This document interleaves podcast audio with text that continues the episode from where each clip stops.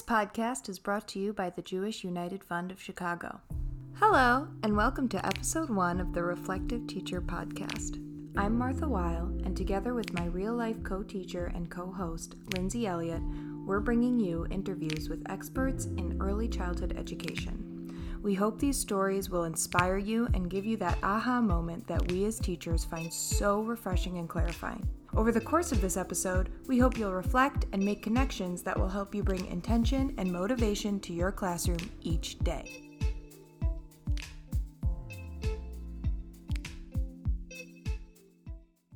Today's episode is all about new beginnings. Whether you're starting the year with a whole new group of kiddos or you just have a few new friends joining your class, it can be overwhelming to think about all the planning, relationship building, and routine establishment that needs to be done. Enter Jenna Bilmes, our guest on today's show and author of the book Beyond Behavior Management The Six Life Skills Children Need. During our interview with her, we chat about practical ways you can accomplish all the important goals you have for bonding and setting expectations with your new students. Her book outlines six life skills that young children need, and today we discuss two of those belonging and attachment.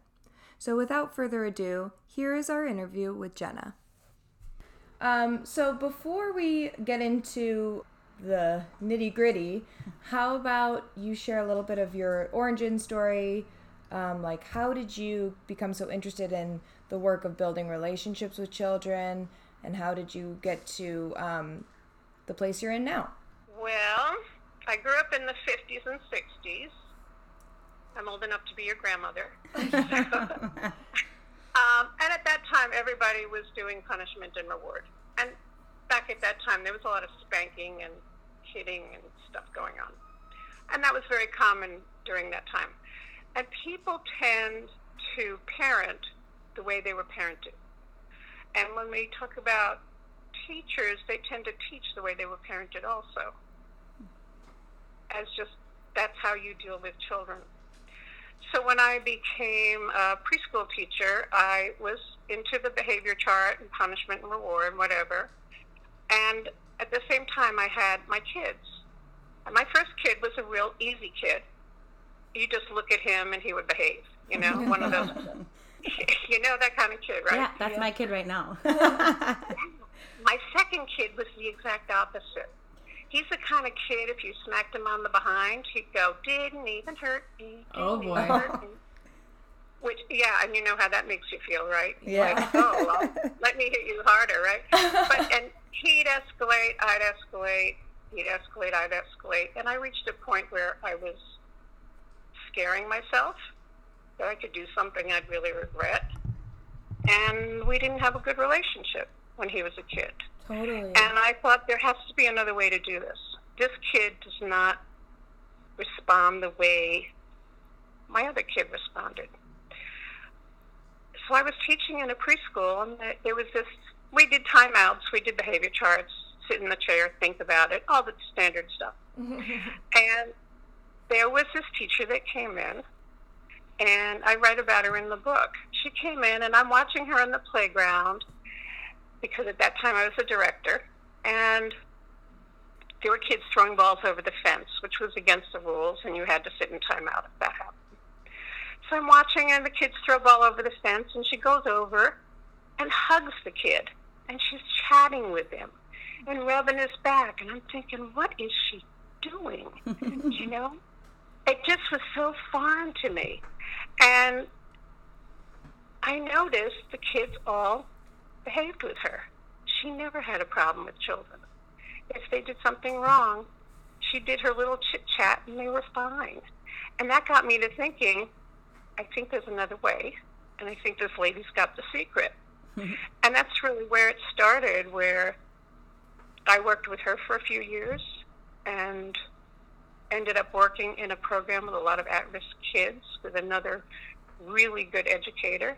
And we started practicing and developing opposite ways. We did no punishment, no reward in our program, ever. And we had tough kids. We were a program called the Program of Last Resort. That's what we called it. Wow. Kids who were kicked out, two, three, four year old kids who were kicked out of a number of different programs. really troubled kids. And so we practiced all these and developed a lot of these techniques with those kids. So that's where it was. That now I look back on my my problem son. I've apologized to him a million times. We have a great relationship, and he's very successful, thank God. Well, that's but, great. Um, so that's where it came. It was my own kind of guilt about my own child and looking for another way to do it. I love that. I think that's amazing. Yeah. I mean, it sounds like you realized that the other way wasn't working and there's there was a different way that seemed to be working. And it's that really important social and emotional connection maybe, right? absolutely. absolutely. instead of doing to kids, you need to do it with mm. partner with kids instead of doing to them. I love that. You know, I think a lot of people do things to kids. Right. At kids rather than with them. And that, that magic of becoming with them is a total game changer for everybody.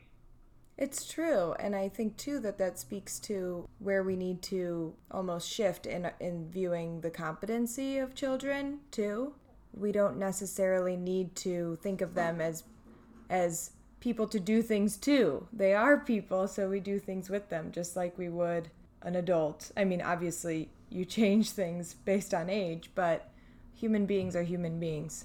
Absolutely. And you, you know, I think that's probably the core message of everything. If you can accept that piece in yourself and your work with kids, then you've got it made. You know? Yeah. That's great. Um, so let's get into first, we're going to talk about belonging. The chapter on belonging in your book starts out um, with this quote that we love I'm a part of the group, not apart from the group. Um, it's kind of like we were saying before, um, just with the importance of a connection. So, why do you think belonging is so important? You know, just like you were talking about before, that kids, treating kids as human beings, kind of thing. If I walk into a meeting and I don't know anybody, I don't feel real comfy. You know, it's like, especially sometimes I'm asked to like join a committee with a bunch of people who know each other. Mm-hmm. And you go in and you're like, I don't know where the bathroom is. I don't know if we're taking a break. How long's the meeting going to last? where should I sit? I don't, everybody knows each other except me. You know, and there's that discomfort where you can't even get into the groove of stuff until you feel like you belong there. And kids are no different. I mean, they're, it's even worse for them because they didn't volunteer to come here. Right. You know, some adult dropped them off and said, "Here you go. See you later." exactly. You know? And even if they know one or two of the other kids, um, they don't know how the system works, and they don't know how safe they are. Is there somebody here who's going to hurt me, hit me? Is there somebody, oh, there's someone in the corner crying? Oh my gosh, what's that all about? You know, so there's this real discomfort. And I think the first thing we need to do for kids is help them feel like this is the right place for them. You landed in the right spot. And we're all going to get along here and we're all one group and it's going to work. And I um, one of the first things we do is um, help kids get to know each other and realize that they have a lot in common and set norms for the group. So, this is our new family. This is where we are, our school family. And this is how we do things here. That's me setting for the group. And then helping the kids learn each other's names, things they have in common, ways to get along with each other, and that's um, one of the reasons. One of the first things we do is we make a class book with right. kids' pictures and things that they like and know, and we read it every single day until kids kind of can guess right away when we say, "Oh, and here's a picture of Brianna," and they go, "She has a dog. We know she has a dog." So kids start to get to know each other as human beings. Can you explain a little bit about um, the details of that class book, how that works? Well, I'll tell you the way we do it, then I'll tell you the way I've seen it done in other schools. Great. Um, we do it on home visit because we do home visits. That's and um, we bring drawing materials, paper and markers, kind of thing, for children to do a picture of themselves while we're talking to their parent parents, and um, then we kind of do a little interview with them, with their parents, and we say, "Oh, so what's your favorite food, and what do you like to do, and what oh where is oh is that your dog and do you have any brothers or sisters? And we just write a little story about them with their parents and we make that a page in a big book. So when by the time we get to school we have a page for every child with a drawing they did of themselves and a description. And then we also take um, digital picture of them and print it out and we put that in the book too and we read that to the kids every day. And when we read about each child, they're so proud and excited that it's their page and their stuff, you know. And after we read a page, we have people clap or whatever. But after a while, after a few days, we get to a page and we say, okay, now this person has a big brother who's in first grade, and this person likes to ride bikes and this person lives with their mommy and their grandma. Who is it? And then the kids guess who it is. but after a few days, they know. They pay real close attention. And they know people's backstory. And they can identify them in the book. And they can identify who they are. So just, they learn each other really, really fast. I'd say faster than adults. I do. they learn, they learn who each other is. So we have we also at that time we've got all the kids in this book and we are simultaneously having the children name our classroom which Oh, becomes the title of the book. So our our one of our books was the dragons dinosaurs and sparkles i think it was. And that was the name of the book so we we do a consensus not a voting thing, but a consensus. So kids suggest names and we write it down, and the next day we talk about it more and debate around. And finally, after a week or so, we could develop consensus with the kids on what we're going to name ourselves. Really? And there's is there sometimes somebody who's feeling like, well, I really wanted this name to win, and that's not the name we picked. Yeah, that's why the last last one that I was just naming, the dinosaurs, dragons, and sparkles, mm-hmm. because we we had trouble coming to total consensus. So we said, well, how about we just use it all? Yeah. Dinosaurs, Oh, dragons, and sparkles, and everybody's like, that's great. Okay. Mm-hmm. That's And we don't care. So it's As the adult, we don't care. totally. But that's one way of having everybody everybody become a part. If you do voting, right there, first week, you have winners and losers, and that's not building community. that's true. Yeah. I just I've never thought of it that way. Yeah. Like that could maybe be something that would be like scary to some kids or kind of like off putting. Right. Like the winners versus losers right away. Yeah. Yeah, And voting? exactly. Hmm. Exactly. So, and, and that sets a tone for the classroom of we're a community and we're going to work everything out until we can all agree on something. That's what we do here. It's not the powerful people win and the not powerful people lose. Otherwise, the shy kid is always on the end. You That's know? so true. And one thing we want to do for the shy kid is to help bring them in and say, you have a voice too. You're one of us. So, but we keep that book down in the library area for kids to flip through too, so that they can do that with each other. Look at the pictures and say, who's this? Who's that? And I By bet looking at pictures. I bet they love that too. Uh, they adore it. They Uh, adore it. Now I'm going to tell you real quickly how that doesn't work.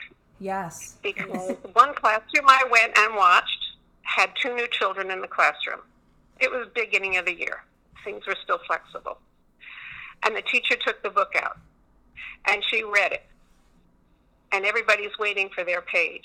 Only she didn't make a page for the last two kids yet. She didn't get to it. Hmm. That's how it doesn't work. So she, every, everybody's doing it. You get to the last page. These two kids are sitting there. And she said, Oh, I'm sorry, you don't have a page. We'll get you a page. Not good. Hmm. Not good. right? Totally. You want that to be established before the child arrives. Absolutely. Absolutely. Yeah. You can't, in that, especially in those first weeks when you're setting it up, when you're setting up the school family, you can't let anybody feel like the reject or the outsider. I think that goes really um, double for groups that um, don't start with a whole new group every year. Lots of schools kind of just roll over, um, I guess, Uh-huh. at some point in the year. Right. And so Right. they need to be incorporated as well. Yeah, and that has to happen. Really, it's a teacher's responsibility to integrate them day one. There needs to be their cubby and their name and their picture on the cubby, and just integrate them right in. Add their page to the classroom book, right? I think it's it's that's your responsibility. Mm-hmm. I here's how I kind of equate it. If I were throwing a party in my house, I would welcome everybody that walked in the door personally, no Right. matter what time they came in. If they came in a little late, I'd still go. I'd see them. I'd go over. I'd greet them. I'd say, "Oh, I'm so glad you're able to come. Come on in. Here's where you this, and oh, you know so and so." And the same thing when they leave at the end. You say goodbye to everybody individually, and you have that same responsibility in the classroom to each individual child. They're your not your guests, but they're kind of like the guests in your home. Every kid needs to be acknowledged as if they were coming into your home as, for a dinner party. Everybody needs to get a goodbye when they leave that says, Oh, we had such a great time today. It was so much fun. I'm so glad you could come. I can't wait to see you again tomorrow. And I think something else you talk about for a welcoming environment is family culture as well. And that goes along with like what should be their day one. Far as the family culture, that's why we do home visits. We had a kid who was a, kind of an anxious kid in school, and we do our home visits over the first month. We don't do it before school starts, but we did it two or three kids a week for a month or so. And when um, I did the home visit in that house, we're sitting there and talking, and it's a little lower income neighborhood. And there was a noise outside that sounded like a gunshot. There were three kids in the living room and the mother who I was talking to. And as soon as she heard the noise, she said, Drop! And everybody dropped to the floor. Me too, by the way. like, what? And it turned out to be a car had backfired. I, And she said, "Oh, okay, it's okay. It was just a car." And the kids got up and went along their merry way. And I thought, "Oh, okay. I understand why this kid's anxious at school. Yeah. Now I get it. Now Right. I'm anxious. I'm going to be anxious at school now." I know. He's probably in constant fear. Yeah. um, asking families to bring things into school for the home living area, for the book area. Do you have some magazines that your family likes? Do you do you have some empty food boxes that we could bring into the home living area for a kitchen? That type of thing. Another thing is starting off on the right foot with parents and sharing good news yeah. you know, because eventually there's going to be bad news. You know, and I'm thinking this one mom, um, her child, he was about four, late four. He'd been kicked out of many programs already. Tough kid, real tough kid. And he was in my classroom. And the first day was hell. I, I'll just be frank about that. It was really hard. Um, we had a policy in our program. We never, never would call a parent to pick up their kid for poor behavior. Never. So this kid was really, really hard. Mom comes in the end of the day, and the kid is standing next to me, and she looked at me and said, So, how was it today? And the kid looked at me, and I said to the mom, He is great. I am so lucky that you brought him into our classroom. Oh, And the kid looked at me like, Were you here? Did you notice? you know? Okay, the next day, mom came in and she said, This is the first good night we have had at home in many years. Everything went so well, and I'm so happy I brought my child here. It was a game changer Yeah. for the mother, for the kid, for me. That's like instant trust building with everybody. super powerful. And I think, you know, that's part of that attachment to the kids. If they feel that you love them and appreciate them, they'll do anything for you, especially a kid who's has a history of not getting along with people, you know? Totally. I just want to also go over some of these um, activities for supporting belonging before we move on because I really love the activities in here. Like you have make a class pledge and a class puzzle or a class flag. Can you talk a little bit about some of those? Well, class flag, that's one of the things we do the first week. Big piece of actually, I, I went to a very poor school. Some people, since I've been talking about it, a lot of people use fabric. But we had just a big piece of um, butcher block paper. And we, around the edges, we had everybody's handprints, including the teachers, Oh, that's so including the cook and the director and the janitor. So school all in community included. school community, and then um, the class name was in the middle, and that would that was hung on the wall. That was the first week. And again, like I said before, if a new kid came in, that was the responsibility the first day is to get their handprint on that flag. We had pledge, and the pledge was uh, our three guiding principles. We don't we didn't have rules. We had guiding principles, and that was uh, we take care of ourselves, we take care of each other, we take care of our world, which basically means you wash your hands before you eat, and you flush the toilet, and that's to take care of yourself. You take care of each other by not hurting anybody, Right. and you take care of the world by putting things away, not abusing the materials, not drawing on the wall, that kind of stuff. So that would be our pledge in the morning. I We take care of ourselves. That's so We all take care of each other. encompassing. Yeah. Yeah, and you know those rules like um, don't run. We don't run inside. hmm That's that's that's not a real rule rule because if there's a fire, you do kind of Right. run. Yeah, and it's definitely not putting a positive spin on anything. Exactly. It's too specific sometimes, and Yeah. and Yeah. when you're broad and you say we take care of ourselves or we take care of others, so much falls into that, and the kids can then say, "Oh yeah, you're right." like I wasn't I wasn't quite living up to that, which is which is a fine learning experience, I think, and it's not one that's like you broke the rule. Exactly. Exactly. And those are the three rules kind of you could live by for your whole life. Exactly.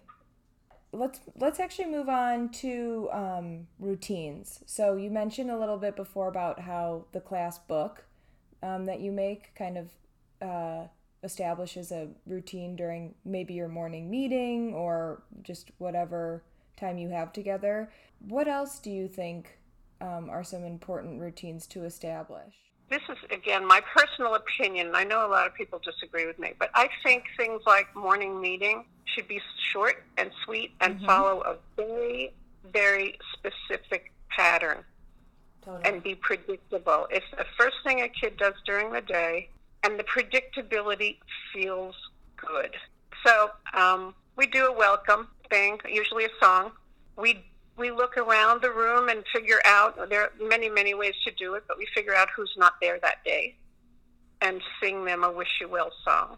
That's Right. um, from Yeah, we have that. Becky Bailey. That's Becky Bailey's work. oh yeah, um, uh, conscious discipline, right? Yes, yes. And she she's the one that originated that whole "We Wish You Well" song. One of the jobs we assigned for because every kid has a job. One of the rotating jobs Yes. is to write a note to the child who's absent and put it in their cup so that then when they, they come back they have some notes from everybody. I love Yeah. that. Yeah. And when someone comes back, we, we wish them hello again. You came back, yay! We missed you. Oh, that's And great. um, it's a nice thing to do for people. We do some kind of preview of the day, something that'll be different. Some children don't do change real well. Totally. So to tell them, oh, today Jeremy's dad's going to come in and he's a police officer and he's going to wear his police clothes. So I'm letting you know that that's going to happen later. So that's the kind of thing so a kid doesn't get caught by surprise. And then some kind of transition game out. So kids get transitioned out one, one or two at a time. If you're wearing red today, you can go find something to do. If your name starts with P, you can find something to do, depending on each kid's individual level of what they've learned or what they're working on. There's some kids that can't do meeting yet. You might have oh, a younger, an older three in your class if you have a four or five class, or a very young four. So Right. we do it by if you can do it, you're expected to stay here. If mm-hmm. you're not ready yet, you can leave after a certain time. Yeah. But we would have kids be there at least for the opening song, so there's some point of being together, doing a mm-hmm. group activity. Yeah, and kind of like establish like you're starting small with little pieces of the morning meeting and hopefully building up to more of it eventually. Yeah. And then, you know, there's going to be that kid that says, How come Yes. Jeremy get, that gets to go there with Miss Mary and I don't? I was waiting for that. Or like the kid that kind of starts like creeping off the rug to go join the friend that's not there. Oh my gosh, they're Yeah. coloring. And I don't know, in the book that I talk about the story about the bunny rabbit and the goldfish, this is from someone I had done a session and she told me this story, and I think it's a great thing to do at Pest on. In the beginning of the year, at some point, when one of these issues comes up, she tells a story about the goldfish and the bunny. So she tells a kid, let's get a pretend goldfish. What do we need for a goldfish? She does a chart paper thing. What do we need? Oh, we need a bowl, and she draws a bowl. Oh, we need food. She draws food. We need water. She puts water in the tank. We need a little castle. She draws a castle. A couple other things until the kids get bored with it. Then she says, okay, now let's pretend that we're going to get a bunny. So I'm going, and she draws another fish tank. She says, so I need another fish tank. And the kids are, no, no, they can't live with this idea. No, she, they need a cage, and they need carrots and straw and whatever else funny, little water bottle thing. So she said, oh, so they need something different. So the goldfish needs this, this, this, this, this. The bunny needs that, that, that, that. Then when what kid says later, and she uses it all year long, the kid says later, how come Jeremy can go over there with Miss Mary and do drawing? She says, because Jeremy is a goldfish and you're a bunny, and you need different things. I love that. That's that's a great way of, of really explaining every um, everyone is different. Yeah, and it's the whole thing of um, we make everything equitable, not equal. And that's what we say. Everybody gets what they need in this class. Mm-hmm. Everybody gets what they need in this class. Right, what they need, not not the same. Let's talk a little bit about jobs because we talked a little bit about that already. You mentioned um, maybe somebody writes a note to someone who's absent that day. Can you talk a little bit about the importance of jobs and what they should and should not be? Well, first of all, I think every kid needs a job.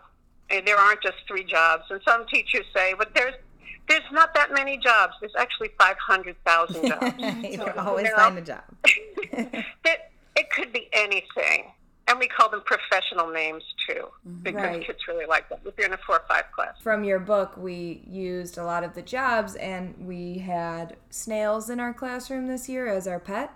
And Uh huh. we called we found out what the name for a snail someone who studies snails was which is a malacologist and so all of our students were running around you know using that word like i'm the malacologist this week they loved it. How fabulous! if someone else and like they love it, don't Yeah. they? they loved it if Yeah. somebody else watered the snails but i'm the malacologist Uh, That, uh, that's that's great. Using that large, large words and sophisticated language for young children, I found to be super powerful. I, I would really like to explore that more because I think that there's magic to it. totally they like represent learning something new and something they didn't know so i think it's exciting and it's like you're giving me this sounds like a grown-up word and you're giving mm-hmm. that to me so you must respect me and, and know that i can handle it That's right. And with your snail feeder, that grown up word came with a grown up responsibility. Mm. right If I'm old enough to have that title, I need to be doing this job really well. And if everybody has a job, they all feel like they're contributing to the classroom. To get back to the beginning of that conversation, if Totally, everybody has something to do, and they rotate around, and you get to do various jobs during the year. How often do you typically rotate? Like weekly? Do you do more like monthly, daily? What do you think is a good time We frame for them? We did weekly, and mm. then I learned from another teacher during some presentation I did that she said she has the kid who has the job teach the new kid who's going to have the job how to do the job. Oh, that's great. Right. Yeah. And I thought that was brilliant. That's a really Yes. nice idea. And that brings up the idea of modeling too, um, which is something Yeah. I, th- I think is really important for new groups of kids. Um, and it's great to do it through another child who's already established. Yeah. And I think when you were talking about uh, schools that bump kids into a new class on kind of around their birthday sort of thing, um, it's great to partner them up with one or two other kids.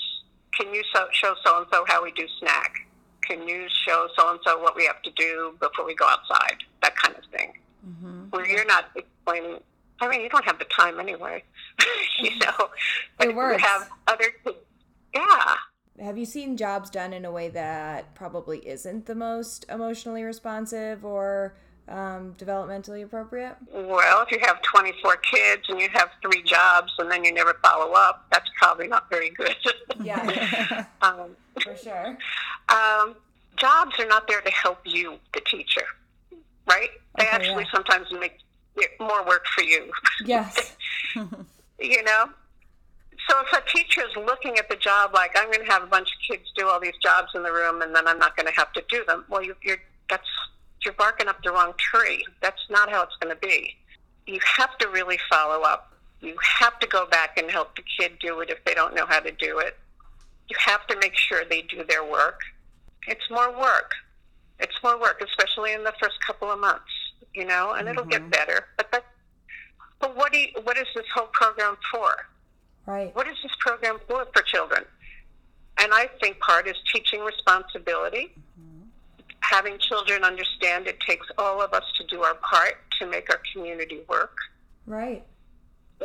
We're all responsible to each other. We're responsible to our environment.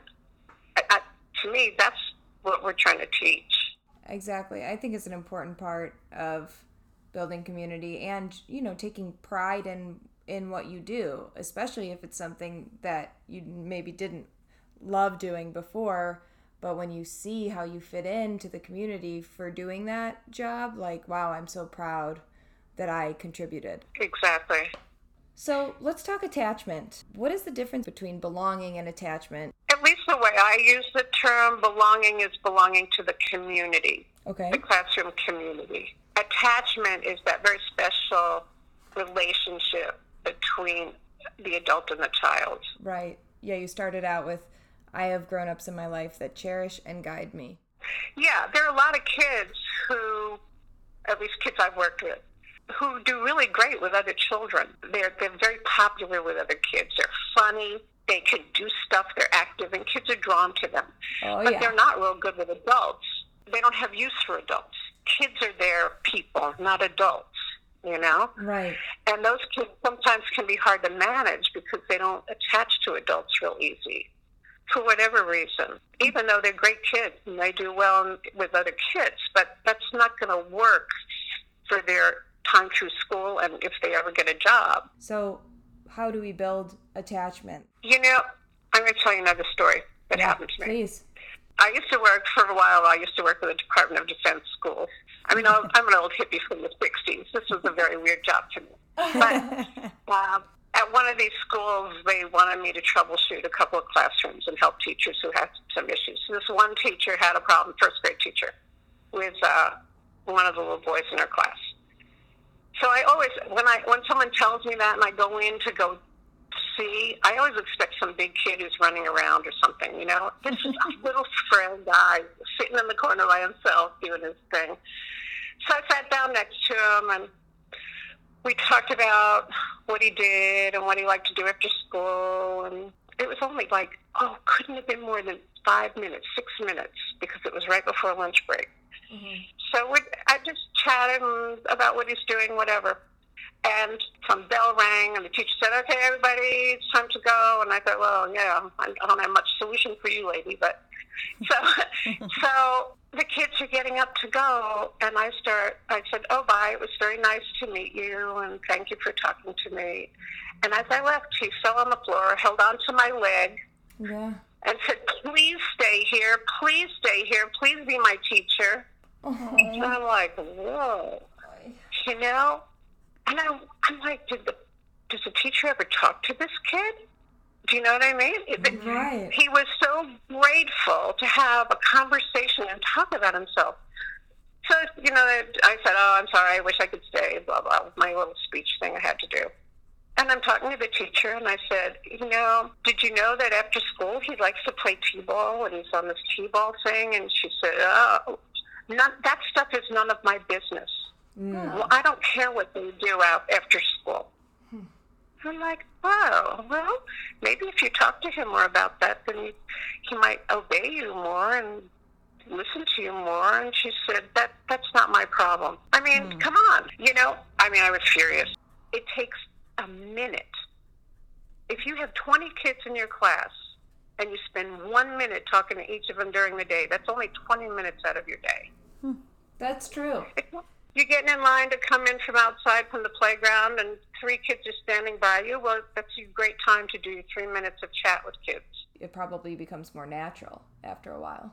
Yeah, you know, they talk a lot now about language development with kids, especially now that kids spend so much time with technology. Um, the research has shown when people, when researchers come into a classroom, that it's like 90% of the talk is what they call housekeeping talk. What's it's that? time to get ready for lunch. Everybody go get your things.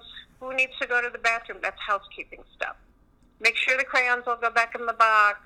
Check the floor. Make sure there's no markers there. Housekeeping, housekeeping, housekeeping rather than hmm. conversation with kids. And housekeeping talk does virtually nothing to build children's language skills. The goal is to have what we call Fast Five, which is five sentence conversation. If they start, it's they talk, you talk, they talk, you talk, they talk, and it's over. Or if you start it, it's you talk, they talk, you talk, they talk, you talk. So it's just little things. If they come up and say, I don't like my lunch today, and you say, Really? What is there that you don't like about it? Well, I don't eat the peas. Oh, you know, some people like peas, some people don't like peas. If you don't like the peas, you don't have to eat the peas. That's a conversation. It takes choo, choo, choo, choo, real quick. Or if they want to keep talking and you have things to do, you could say, I wish I could talk more about it now, but I have to go do da da da da. Exactly. But later, remind me, and then you can tell me what happened. Yeah, it's how you would talk to somebody, you know, like an equal, and so they know. Exactly. Let's talk about safety. How do you make children feel safe? kids feel safe when they feel accepted and doing things where you're compare you're comparing one child to another in any way makes some kids feel very unsafe if you if you're at circle time and one kid is fidgeting around and you say look at daniel he's sitting there so nicely and you're doing that so that fidgy kid will act nice that's a comparison that's saying to fidgy kid daniel's good i'm not good mhm Yeah. if you want to say something to Daniel, say it to him. You know, don't compare children to each other. If you have a red green chart up, children are being compared to each other. They uh, they often don't work on the kid you wanted to work on. Right. My, you know, my troubled son, my second kid, Yeah. the one that was so hard. He always had red on the chart. He didn't care. He gets to school, boom, boom, boom. Five minutes later, he's he, he's gone from green to yellow to red right away. Third kid, my girl, was super sensitive about that. She would be terrified on Sunday nights. She'd have stomach aches mm. in one class Oh. she was in. What if? What if? What if I do something and I have to pull a card? Oi. I'm like, go pull a card. Pull three cards. Pull eight cards. I don't care how many cards you pull. You're fine. That's Right. the teacher's problem. Don't worry about it. Uh-uh. Uh-uh. Being compared to other children? Uh-uh. I Yeah. remember we had this in my like fourth or fourth grade class maybe. We had this like reading well chart or like contest where you like however many books you read like you moved Uh-huh. along this chart and like I didn't read. so I was not getting anywhere on that chart and I was just like cool so now I see everyone is like 10 Reading. books ahead of me and Yeah, I'm like- not going to try. It's just discouraging at that point, right? I think it is. Well, it's just like, it, I'm, it, do either of you have siblings? Yeah. Yeah. Okay. It's like if at home you're constantly being compared to your better brother or your better sister, and you're kind of the loser kid. Yeah. Very quickly, mm-hmm. that's who you are. And I, unfortunately, that happened in my family where three of us happened to be good at school, and my sister happened to have dyslexia, which they didn't know about back in the 50s, 60s. Mm-hmm. Right. So she, she was she had trouble in school, and she grew up thinking she was stupid. How tragic is that? And it turns out she's actually really smart. Totally. she just she just had trouble reading, but she really she had a fabulous career as a big project manager for a utility company. Children can't trust you if you're constantly being comparing them to other kids, Mm-hmm. or you're highlighting for them that they're not as Right. good as others we encourage all children. Everybody's at a different level, everybody's learning. And we encourage all children and appreciate them for everything they can do and support them in things they can't do, but don't highlight, don't have them question whether you value them because they have a deficit. Right. You know what I mean? I feel like a lot of what you're getting at is what you go on to talk about is like being affectionate with to children um, and being nurturing and making that your priority. yeah, being loving with your kids. And I, you know, that's another Becky Bailey thing is that um, welcoming children to the classroom every day and saying, "Do you want a hug, a handshake, a high five? She does that with every kid every day. It's also important you talk about a little bit about language too, and you talk about using the magic word come instead of go, pretty much. Go. Instead of like go wash your hands, come wash your hands. Big deal. And that especially works with twos and threes. Fours and fives get a little more independent. But fours and fives, if you have a kid who needs that attachment, to say, "Come with me. Let's go. On, let's get online to go outside. Come with me. Let's go and wash our hands for snack. Come with me. Let's put your your lunch things in the trash so you could get ready to go out again. Come with me. Let's go see what the that magnet table is all about. Mm-hmm. That that feels special for a kid. Right. And mm-hmm. not everything that we talk about has to be used for every single kid. You need to kind of scope your kid out. What does this kid need? I mean, I could think of kids that if I said with to him, "Come with me and wash my hands," say, "Well, I can do that myself." What are Yeah. you talking about? You're totally You right. know. but there are other kids who would feel maybe a kid from a family with seven kids. You know, who would feel so special to go and wash hands with you. Right. Or that kid who is very anxious about the idea of doing something by themselves. Come as Yeah. together and go as alone. Yeah. Let's talk about um, the nurturing activities. I just love all these the lotion table, the nail painting, the owie table. This stuff would just, for me as a child, would have gone so far. Um, Wouldn't probably done for me. and I think everyone's different. but that's the whole point. I'm right? a I'm a fish. You're a Bunny. rabbit. A bunny. Yeah. so there you go. Um, Exactly. It's similar to when uh, an adult goes to a hairdresser or a barber shop. That experience mhm. of the chit chat and the having something nice done to you, it just feels really good, right? Yes. Yeah. And that relationship feels good, even though that person doesn't know you. And They're even gonna- if you go there once every six weeks to get your hair dyed or whatever one does there. But there's a nice, intimate feeling there of being cared for. And that translates to doing with the kids to do the lotion and the nail painting stuff. Um, Yes. And we do it we approach it in the same way. So we pretend we're the the hairdresser or the masseuse or whatever. So we're having this idle chit chat with the kids but the kids tend to open up and get very close and comfortable and love it. They love it. And it it's just so intimate. And the way we've always done the lotion and the um, nail painting is we put a two top table outside in the outside area, you know, a little teeny table. Mm-hmm. And um, the teacher's actually supervising because she could see over the child's head, like supervising the climbing structure or the bike area or something like that um, while they're working with the kid. But, you know, it's like, um, which lotion would you like? And then very slow paced. We call it a heartbeat pace. Which mm-hmm. lotion would you like? And then you open up two or three lotions and have the child smell. Do you like this one? Mm. Do you want this one today? Would you like this one? Okay, let's use this one then. Would you like me to sing you a song while I do your hands?